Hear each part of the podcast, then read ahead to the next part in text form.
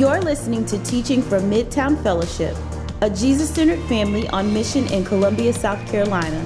If you're interested in finding out more about us, our family of churches, or how to partner with us, go to midtowncolumbia.com. Amen.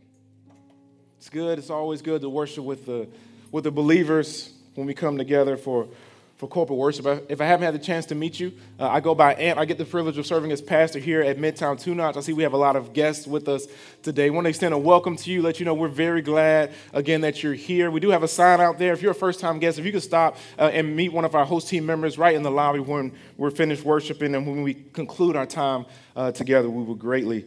Uh, greatly appreciate that. Uh, if we have put, been able to put a Bible near you, if you can go ahead and turn to 1 Peter chapter 2. Again, if you can go ahead and turn to 1 Peter chapter 2. There should be a Bible uh, in the seat back, hopefully near you. Uh, if you do not own a Bible, we would love for you to take that Bible home with you. We want everyone to own uh, a Bible. So, again, if you do not have one, please take that one home with you. We will be glad to, to give that to you as a love gift from, from us. We've been working through our series that we've called Warriors as we're kind of winding down. One of the things that I want to make sure that we do is that we understand the enemies that we have as believers. We've been talking about fighting the good fight of faith. And if we're going to be able to fight well, you have to understand your enemies.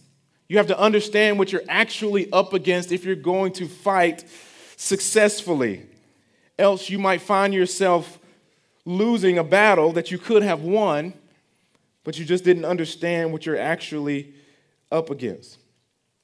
There's a, there's a story about the, a, a, war between two enemies the, the, the, the city or the kingdom of Troy, I believe the city of Troy versus the Greeks, right? In, in mythology, and, and the, the, the, the, Greeks were, were sieging the city of Troy. Basically, they, they camp around the city and keep any exports, any goods or resources from coming in or, or going out, but that wasn't working. They weren't able to, to defeat the Trojans by doing that. And they did that, so, the, so the, the myth goes, the legend goes, for 10 years, and it didn't work. So they built a horse outside of the city of Troy, and then they all got in a boat and they left. They, they, they was like, they, they wanted Troy to see that they were giving up. They built this big, this huge horse, left it right outside the city, and they left. Well, after the Trojans saw that they left, they went and claimed the, the horse as their, as their prize as their, as their trophy for winning and being able to endure and hold out instead of being defeated by the Greeks. What they didn't know was that the Greeks had put armies in the horse. And in the middle of the night, all the Greeks sailed back across the water to the shore of the Trojans and those that were inside the horse in the middle of the night got out, let the army in, and they came in and won the, won the battle. And what the Trojans didn't know was that the enemy was on the inside. They had welcomed in an enemy unknowingly, and that was their demise. As followers of Jesus, we need to have an understanding of the enemy that is within. 1 Peter chapter 2 verse 11 reads, "Beloved, I urge you, as sojourners and exiles, to abstain from the passions of the flesh, which wage war against our soul. The word abstain means to keep oneself away from something, to keep something at bay, to keep something away from you. He says, abstain from these passions of the flesh, which wage war against your soul. Everyone who is a true follower of Jesus. Everyone who is born again has been made new in him. Romans chapter 6, verse 4 says, We were buried, therefore, with him by baptism into death, in order that just as Christ was raised from the dead by the glory of the Father, we too might walk in newness of life. So he's saying, everyone who's a follower of Jesus, just like Christ was raised from the dead and had new life, we too now have a newness of life in us as believers. If we have been truly saved from our sins, part of that salvation means we have been made new. In the book of Ephesians and the book of Colossians, the Apostle Paul tells us that Christians, we are to put on the new self. We are to live with the understanding that we have been made new. Basically, you have been changed, you have been transformed, so live like it, is what Paul is saying. Live like you have actually been made new, like you have actually been transformed. We are to be holy as He is holy. We are to live like we are set apart, like we are different from the world. We are to live as if we truly believe, as we do, that God is better and more desirable than sin and anything else in the world. Also, in the same, those same two books, Ephesians and Colossians, Paul also says to put off the old self. He says put on the new self, but he also says to put off the old self. The old self is the part of us that still desires to live like we haven't been made new. The old self is the part of us that desires to, to live the way we did before we knew Christ, live as if we don't know Christ, as if He has not transformed us, as if we have not been made children of God, as if we have not been declared righteous and being declared to be His saints. You could also call that old self the flesh. The part of us that, that God still got to do some work on. Y'all know what I'm talking about, right? the part of us that still needs to be made new over and over and over again. The part of, of us that you could say has not com- completely or fully been made new. I talked last week about how God is at war with whatever keeps us away from Him, which means God is at war with the sin in our lives, which means God is at war with our flesh. He is at war with the part of us that does not want to submit to him. I like how Romans 8, chapter 7 says it very bluntly For the mind that is set on the flesh is hostile to God. Hostile to God. Hostility is the posture and position of an enemy. To be hostile is to be ready to fight against someone or something. To be hostile is, is ready. I'm geared up. I'm positioning myself to be able to fight. And what Paul is saying is that the mind that is set on the flesh, that is set on these desires that haven't been made new, that is set on these what we want and what we crave that hasn't been made new, is to live in a way that is hostile to God. When you feel the impulse or desire to go do something that you know is against God, that's the flesh. That's a desire that is stemming from the flesh. We need to know that. We need to be able to identify that because Peter says that is what we need to be abstaining from. And that Greek word from passions there, the Greek word that's translated passions there in the ESV can also be translated lusts of the flesh. The word lust just simply means an extremely strong desire, a, a, passion, something we're craving, something we're longing for. To, to deeply long for something is to lust for something, it's to be passionate about something. Peter's saying we are to keep these desires at bay, we are to abstain from them and we aren't to indulge in the desires, cravings, lusts, and passions of the flesh. Keep yourself away from those things, he says. You've been made new, so keep yourselves away and abstain from the desires in you that have not been renewed and have not been made new yet. Part of what makes this so difficult is we often confuse our desires with our core identity.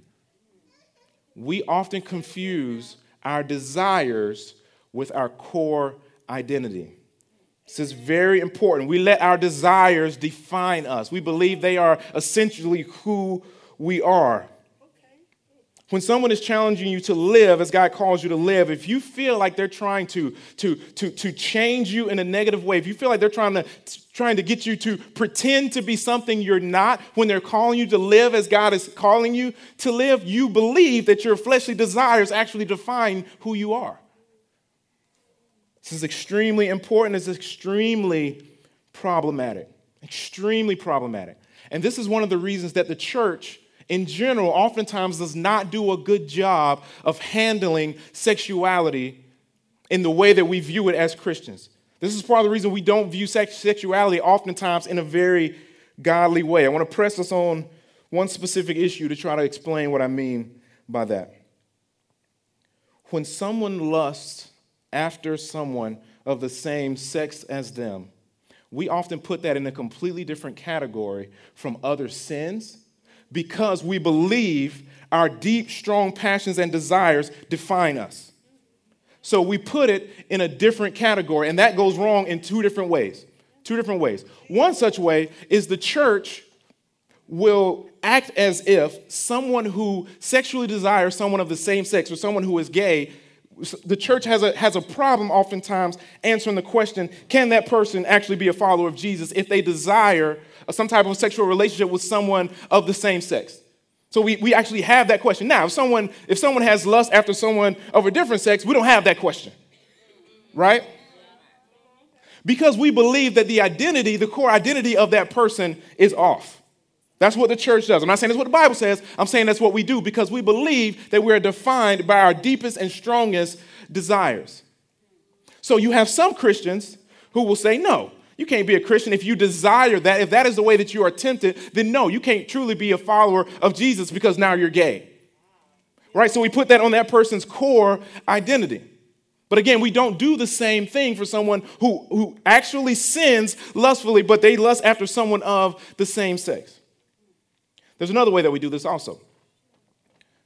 For some Christians, we're like, well, we can't say lusting after someone of the, as the same sex as you is a sin because then we're asking people to pretend to be something they're not. Did you catch that? We can't call people to follow Jesus because we believe if we do, we're telling them to be something that they are not because we have associated that desire, that passion, that lust with the core identity of who they are. So that's why some Christians say, well, we can't really talk about that. We can't really call that a sin because if we do that, we don't want people to pretend. And God wants people to be who they, who they are, right? God wouldn't want this person to be something that they're not. And so we soften the biblical stance on a very important issue. And no matter what side of the road we fall off on, it's linked to the fact that we actually believe that we are to be defined by our deepest desires. This causes us to not be able to appropriately call people to follow Christ. Because we feel it's wrong to tell someone that no matter what their deepest desires are, they should be laid down at the feet of Christ. No matter what their deepest desires are, whether that's sexuality or whatever it is, because we believe our desires are actually who we are, we don't feel like we can call people away from them because God wouldn't want God wants us to be happy, right? God wants us to be who we are. We must understand our desires do not define who we are. Desires are desires. You are you. And we can fight against any desire and passion we have, no matter how strong it is. One of the reasons it's hard to submit our desires to Christ is because we are literally passionate about sin. I'm talking about all types of sin. We're literally passionate about it. Did you see what First Peter what Peter said in 1 Peter chapter 2? The passions of the flesh. The, we're literally passionate about rebelling against God and not following Him. Ever since Adam and Eve sinned in the garden, we've all become victims of sin. The Bible talks about us being born into sin. We, we are all lost, and that's why we need to be found in Christ. We are victims of sin because of the sin that's been passed down through the generations from the Garden of Eden. But we're not just victims of lostness, we choose lostness. We're not just victims of lostness, we are lovers of lostness. We're not just victims of the darkness. We love, we crave, we are passionate about the darkness. You need to understand that the flesh that is in you is passionate about darkness. This is extremely important. One of my favorite things to, to, that, that shows us in the Bible, in, in Luke chapter 15, there's three parables that go back to back to back. The second one is about a woman who loses a coin. And she searches, I mean, she's turned the house upside down. She's searching for this coin that she really desires, and then she finds it, and then she celebrates with her, with her neighbors, and she rejoices that she was finding the coin. The point is, we are like the coin, and when we are lost, God finds us and he rejoices when we return and repent and come to him. That's the point of the first one. And it, it paints the picture of us being one that is lost. That coin didn't do anything to be lost. The coin was just lost, and the woman went and found the coin. That's the second parable. Now, the third parable is one you might be more familiar with. It's often called the, the prodigal son or the parable, parable of the prodigal son where at, you got to understand at this time the, the, inheritance of the father was extremely extremely important it was valued it was very important when that father passed that inheritance down to his sons and so the son goes to his father and says give me the inheritance that i'm going to get when you die and i don't want to have anything to do with you i'm going to go and do my own thing He basically says, I wish that you were dead so I can go and get my stuff. So you're dead to me. I, I want my stuff so I can go. It's basically what he says to his father in that parable. And then obviously he comes back to his senses. He goes back to the father. The father accepts him. But one of the key distinctions in that parable is that son chose lostness. He chose the separation. The second parable is like, what's a coin? The coin didn't do anything. But this one is like, no, no, no, no, no. There's two sides to this coin. There's one side that we were born lost, that we, we, we inherited this lostness, but also we choose, we desire, we are passionate about lostness. We want lostness. We are indeed victims, but if we're going to effectively fight the good fight of faith, we need to know and understand our role in the lostness that we find ourselves in, our role in our own rebellion. You need to understand that your coworker isn't the reason that you sinned. Jesus. Come on. Come on now, They're not the reason that you sinned. You need to understand that your, your circumstances did not put you in a situation where you had to sin. That, didn't, that has never happened in your life. Your circumstances never put you in a place where you had to sin. You chose it because you loved it, because you were passionate about it, because you wanted it. Because you have a flesh, a sinful nature that still needs to be submitted and still needs to be renewed by the power of the Holy Spirit, and you wanted what was wrong. We have these passions of the flesh that wage war against our souls. Praise God that, as Delisha said earlier, that He will grant us victory over our losses, that we do find victory in Him. Praise God for that. And we fight for that now. We fight for this now. I was just meditating on the, that word passions, the, the passions of the flesh. And one of the things that, that I realize is that sin isn't primarily trying to decrease the amount that you love. This is important. Sin is not trying to decrease the amount that you love. Sin is trying to change and disorder what you love and how you love.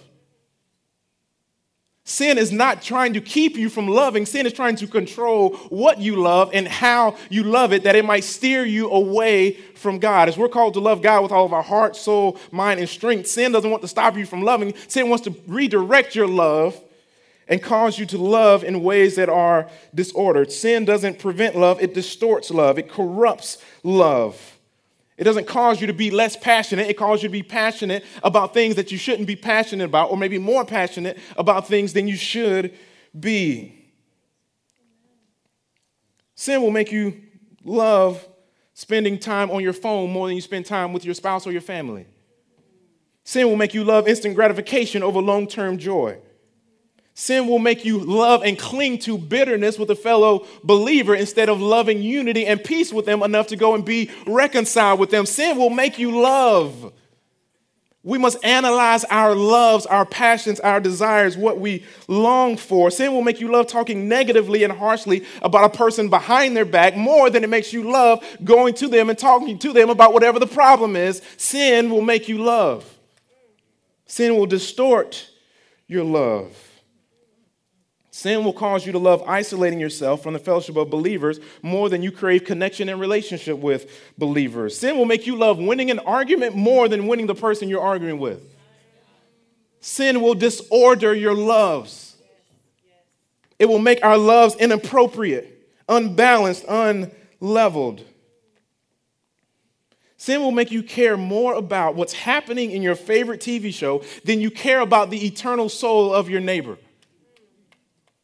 It will make you passionate about a TV show more so than the people that you do life with. Sin will distort your love. We must be able to analyze the passions that we have. What do we care most about? The flesh, this, this unrenewed, this unregenerate part of us. Sin distorts our passions. And what Peter is out is going to point out in verse 11 is that these desires, these passions are actually harming us. And that's putting it mildly. Look at what Peter says, 2 Peter, sorry, 1 Peter chapter 2, verse 11. Beloved, I urge you as sojourners and exiles to abstain from the passions of the flesh, catch this phrase, which wage war against our souls. Which wage war against our souls. The issue here is we've confused what, it ta- what takes away our life for what gives us life. We've confused what takes away our life with what gives us life. We've confused our enemies with our friends. Sin makes us love the thing that is killing us and fight and hate the thing that is giving us life. It disorders our loves. If I can put it bluntly, following the passions of the flesh makes fools of us. It makes fools out of us. I saw a quote on Facebook that summarizes what I'm trying to say. It said, Accountability feels like an attack when you're not ready to acknowledge your toxic behavior. Accountability feels like an attack when you're not ready to acknowledge your toxic behaviors. That we would so love our behaviors that are toxic, to use Peter's words, the passions that wage war against our souls. We would be so passionate about those things that when someone tries to correct us, when someone tries to challenge us, when someone tries to encourage us, we feel like they're attacking us. We've confused the enemy for the friend. We've befriended the enemy and we are alienating the friend. When we do not abstain from the passions of our flesh, it makes fools out of us.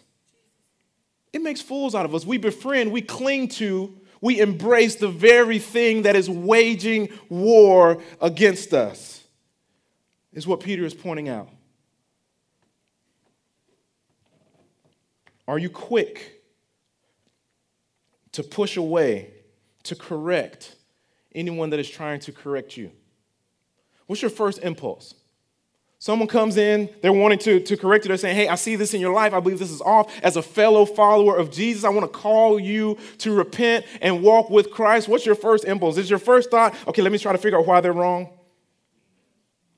Or do we so love to follow Christ that we welcome and embrace any amount of encouragement, exhortation, challenge, correction, rebuke that God might be working through those who we are in fellowship with? If you notice yourself fighting against people who try to correct you over and over again, it's a telltale sign that you aren't abstaining from the desires of the flesh. If you don't like to be corrected in specific areas, you, you actually prefer to hold on to and embrace the passions of the flesh. You ever know someone that's in a toxic relationship, maybe a romantic relationship, but won't get out because they love that person? The relationship is toxic for both of them. The relationship is harming both of them, and they won't get out of it because of the love that they have disordered love. This is what we do when we do not abstain from the passions of the flesh. This is what we are doing. It's the exact same thing. I don't know if you've ever been there. If you've had a friend that's doing that and you're trying to plead with them, this is not good for you. This is harmful for you. This is harmful for them. This is bad for everybody. And they just won't hear you out. They won't listen to you. That is what we do when we do not abstain from the desires of the flesh from the passions of the flesh, our disordered love. We are embracing the very thing that is waging war against our souls. This is what we do. This is what I do.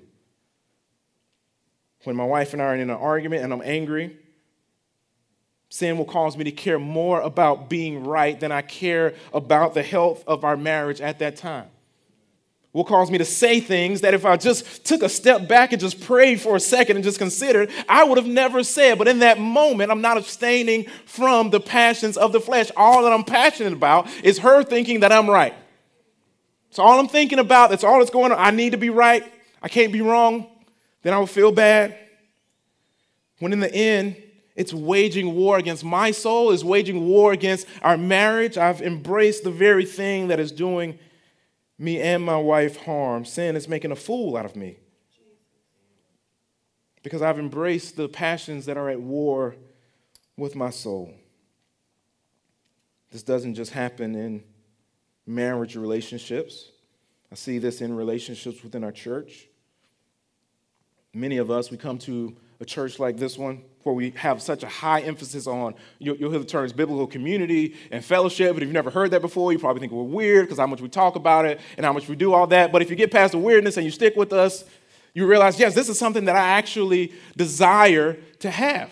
I want to, be, to walk in biblical fellowship and biblical community with the believers and the family that's here. But I don't want to practice the patience that's necessary to actually live that out. The word patience, which can also be translated uh, long suffering. I don't want to practice the forgiveness necessary. I don't want to be reconciling with this person again, even though Christ calls me to over and over again. I don't want to subject myself. I don't want to get close to people because then I might get hurt again. So here's what will happen we will come in desiring to have deep, meaningful relationships with people, but anytime someone offends us or rubs us the wrong way, we'll run away from it.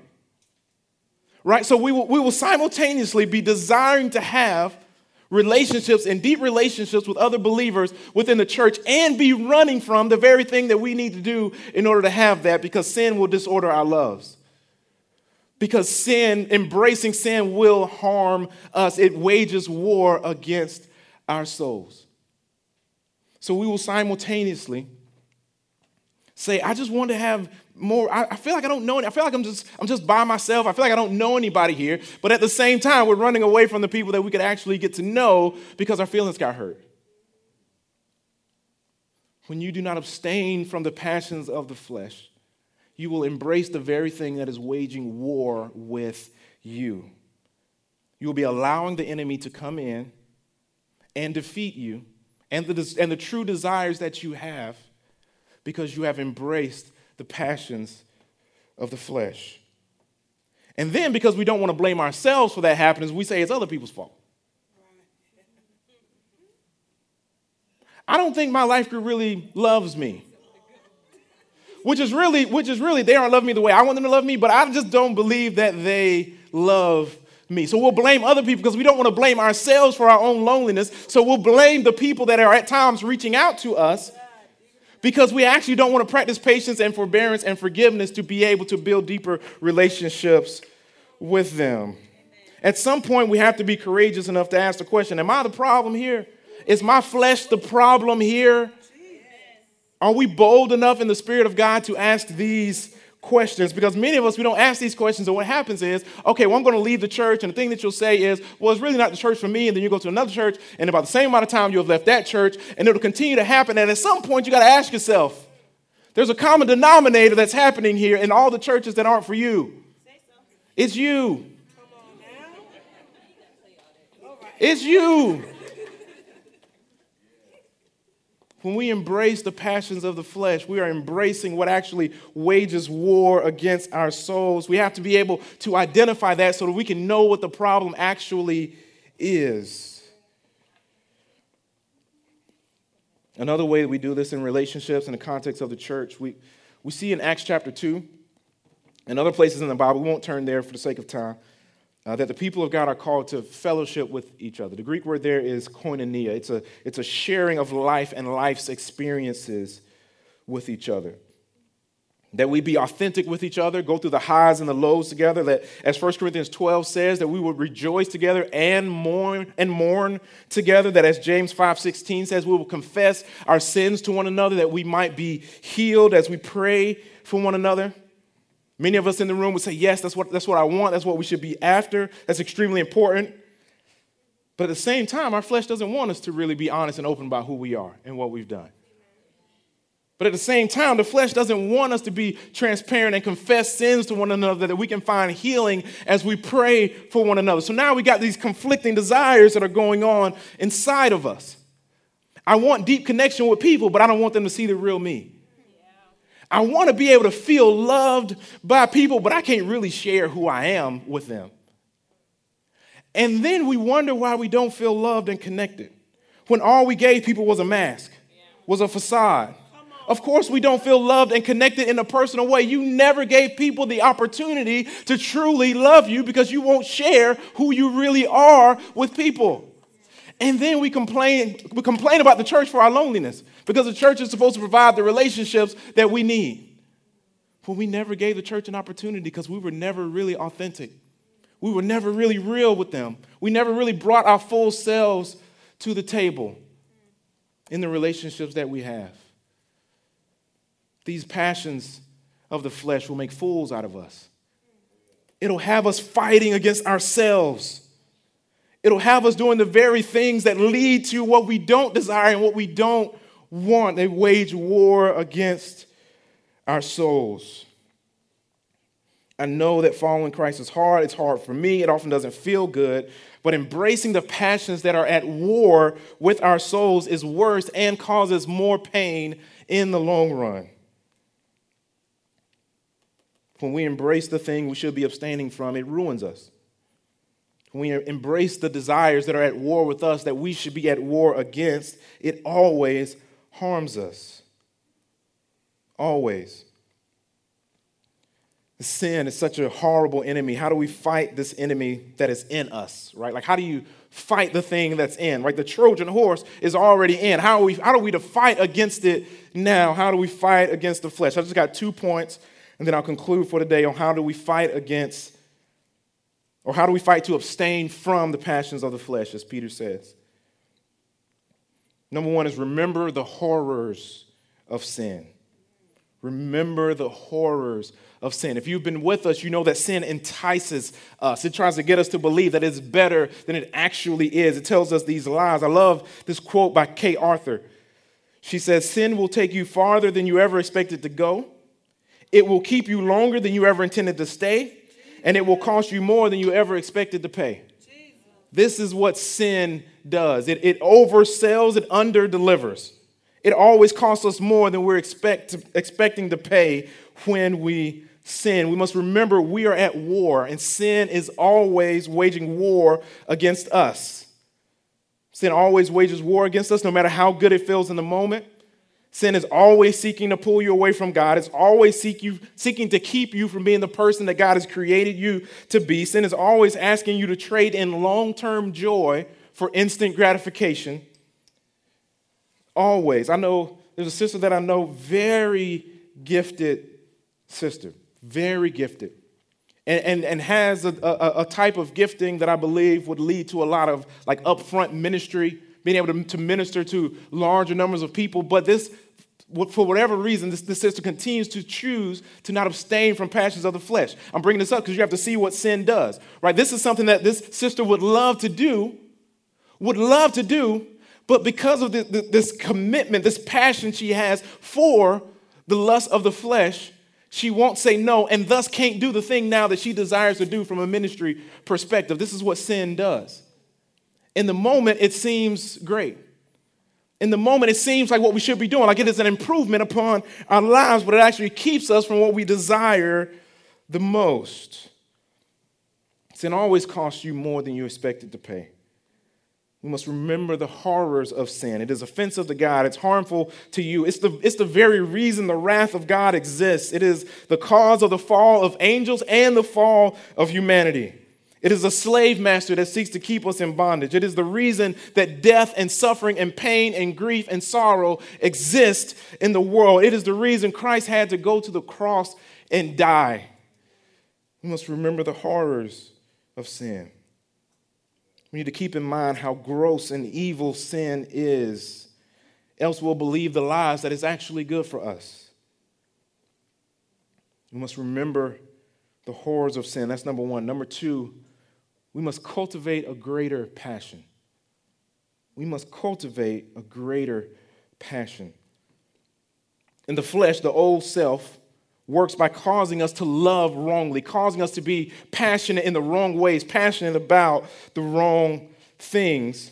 And if that's the case, then the way we are to put on the new self then is to love rightly, is to be passionate about the right things, to have our passions aligned the way that God would call us to have our passions aligned. We don't just need to stop trying to care so much about the wrong things. We need to start trying to love and be passionate about the right things if we are going to live as God has called us to. Let me try to give an example. We need a greater passion in Lent of 2018, so we're talking just over a year ago, probably almost uh, a year and a half ago, when, when, when Lent occurred, I, one of the things that I decided to give up, I noticed I, I watch and I really, really enjoy a lot of very dark TV shows. N- don't fully understand why, but Netflix has no shortage of dark TV shows, right? So, and, and, and, for me, I don't know if y'all if y'all mess with these shows. I love the, the, the Marvel shows, Daredevil, Punisher, super dark TV shows, and I, and I really love them. And so I gave them up for Lent.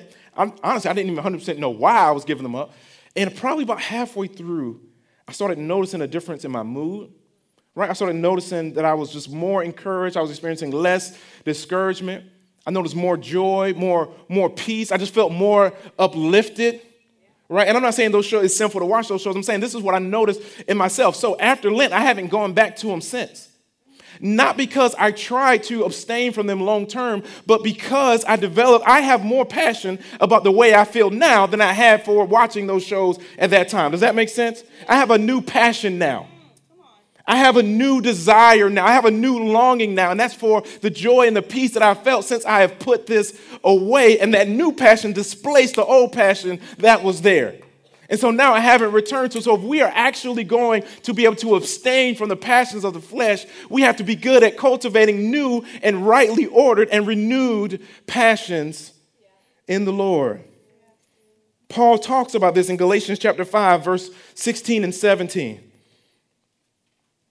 Verse 16, he says, But I say, walk by the Spirit, and you will not gratify the desires of the flesh, right? So he's talking about those same desires of the flesh, right? This comes from the same Greek word that Peter is using when he's talking about the passions of the flesh. So he's setting up the flesh and the spirit at odds with one another. Let's keep reading, verse 17. For the desires of the flesh are against the spirit, and the desires of the spirit are against the flesh. For these are opposed to each other to keep you from doing the things you want to do. Check out what Paul is doing. First, he sets the flesh and the spirit in opposition to each other. So we have the flesh that's a part of us, the old nature. We also have the Holy Spirit who is in us, who is renewing us. We are united with Him, who's renewing us day by day. And I hope you didn't miss what he just did. He said that the flesh has desires and the spirit has desires. Same word. The flesh has desires and the spirit has desires. There's this competition within all of us. The spirit has these desires, the flesh has these desires. The spirit has things that the spirit loves, the flesh has things that the flesh loves that are inside of us. He's saying that the spirit has these cravings, these longings, these, these passions for us. The battle then is for our love. There are competing passions and longings and loves inside of each of us. Some of these are waging war against you, some of these are waging war for you. And the way to grow as in maturity as a Christian, the way to grow in abstaining from the lust of the flesh is to intentionally cultivate the desires, the passions that the Holy Spirit has in union with us. That what we actually need is stronger loves, that, we actually can play a role in seeking to cultivate a stronger love for our God. And here's the take home point for today if you don't hear anything else, hear this. You need to do whatever it takes to grow your love for God. You need to do whatever it takes to grow your passions for God because you have competing passions inside of you. And the thing that is going to allow you to not yield to the passions and the longings of the flesh is to find and to have and to cultivate greater passion and greater love for God. Which means we need to do whatever we can do no matter what that looks like, we need to do whatever we can do to cultivate new passion and new love for God. Whatever helps you to love God more, you need to make room for it in your life, in your daily schedule, in your weekly schedule. You need to incorporate some type of rhythms into your schedule to try to pursue greater love and passion for God. You need time thinking and meditating on who God is to grow your love and your passion for Him. You need, for me at least, I can say, I need songs that help me to, to, to feel the passion that is in my spirit for God. Whatever it takes, whatever that looks like for you, you have competing passions inside of you.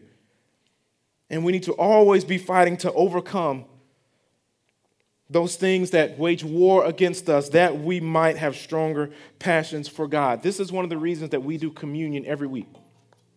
This is one of the reasons. We need that reminder. You need that reminder that reminder that Jesus came, He died for us, His body was broken, that we could come to know him, that we could be freed from the chains of sin, that we could actually walk in victory over sin, that we're not just victims of sin, but we're also victors over sin because of what Jesus Christ did for us. So when we go to the table, we are cultivating in our own hearts, in our own lives. Jesus says, Do this in remembrance of me. We approach the communion table remembering the one who we seek to grow in loving more than anything. We go to the communion table to cultivate peace and joy in our hearts as we reflect on the fact that he could have gotten down off the cross at any point in time, but he stayed and endured for us. He could have given up for on us, but he endured the punishment that we deserve that we might know him. We take communion remembering also what he, what he said in that night, his last night with his disciples before he was crucified. He says that I'm not going to drink of the fruit of the vine again until I do it in the kingdom. Not only was he pointing them to his death, he was pointing them to his return. He's saying, one day, every time you go to that communion table, you're one step closer to going to be with me, and we're going to feast in heaven at the wedding feast of the Lamb. We remember our Savior and pray that the Holy Spirit will grow our affections for our God would grow our passions for our God, and that these, these, these new, these renewed passions would, would, would push out the passions of the flesh that we so easily yield to. Family, I'll pray for us and then we'll approach the communion table together. Father, we need new and renewed love, new passions. God, we have this, this enemy that is inside of us. We have this flesh that we can't fully get ourselves away from. So will you, will you help us to, to grow our passions for you, our love for you every single day, no matter what it takes, no matter what it looks like, no matter what sacrifices we have to make? Will you compel us, make us a people that are quick that are quick to deny ourselves instant gratification as we aim for long term joy in you. Will you help us to remember our need for you, our need for your love, God. Grow our love for you in such a way that the, that the passions of our lust just, just grow dim and are seen to be as shallow as they truly are. Will you help us to bear these things in mind? Father, as there are temptations coming moment by moment into our lives, Give us the strength, give us the love, give us the passion that we need to abstain from the passions of the flesh which wage war against our souls. It's in Christ's name I pray. Amen.